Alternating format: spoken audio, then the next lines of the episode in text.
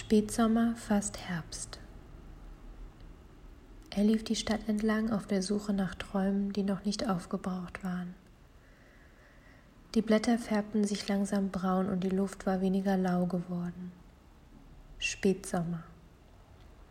Er mochte diese Zeit, die die Geschichten dieses Sommers noch voller Versprechen flüsterte, und gleichzeitig versteckte sich die Melancholie hinter der nächsten Häuserecke. Er dachte an Teetassen, an denen er sich die Finger wärmen würde, an all die Bücher, denen er sich endlich wieder widmen würde. Er dachte an Anna, dass sie hinter einem dieser zahlreichen Fenster auch dann wieder sitzen würde, so wie sie es jeden Herbst getan hatte, auf die Straße schauend, unter einer Decke kauernd. Manchmal hatte er sie neckend von hinten angestupst, andere Male hatte er ihr eine Wärmflasche gebracht. Er hatte festes Schuhwerk an, wie man so schön sagt, das erste Mal seit dem Frühling. Dieser Sommer war ein langer und heißer gewesen, so ausgiebig, dass es selbst jetzt Ende September noch nicht kühl war um diese Uhrzeit. Seine Halbschuhe machten ein strenges Geräusch auf dem Asphalt, das Geräusch von Geschäftsmenschen zum nächsten Termin. Dabei waren sie gar nicht so schick, aber sein Gang hatte immer etwas Wichtiges, hatte Anna immer gesagt. Jetzt lief er also die Stadt entlang. Wohin genau, wusste er selbst nicht. Er hatte überlegt, noch kurz beim Bäcker vorbeizuschauen, bevor er zumacht.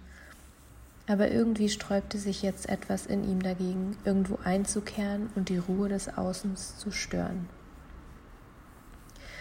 Also schlenderte er weiter, vorbei am Spielplatz, wo nur noch eine Mutter mit ihrem Kleinkind zurückgeblieben war.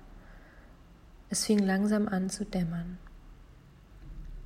Wenn er an Spielplätzen vorbeilief, fragte er sich oft, ohne es vermeiden zu können, ob er auch irgendwann Vater sein würde. Jetzt schob er den Gedanken beiseite.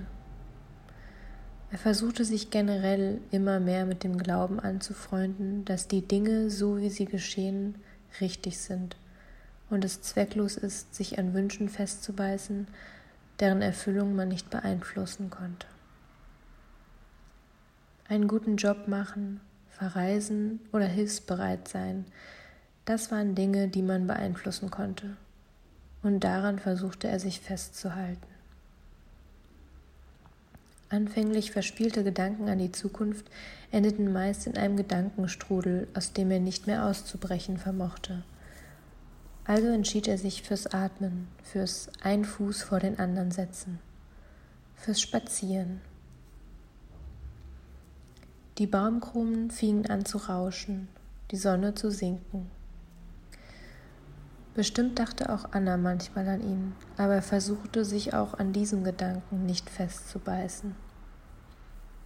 Die Dinge nehmen ihren Lauf, so wie die Jahreszeiten. An der Ecke leuchteten noch die Fenster des Bäckers. Doch, ein Stück Kuchen würde er noch mitnehmen, für später.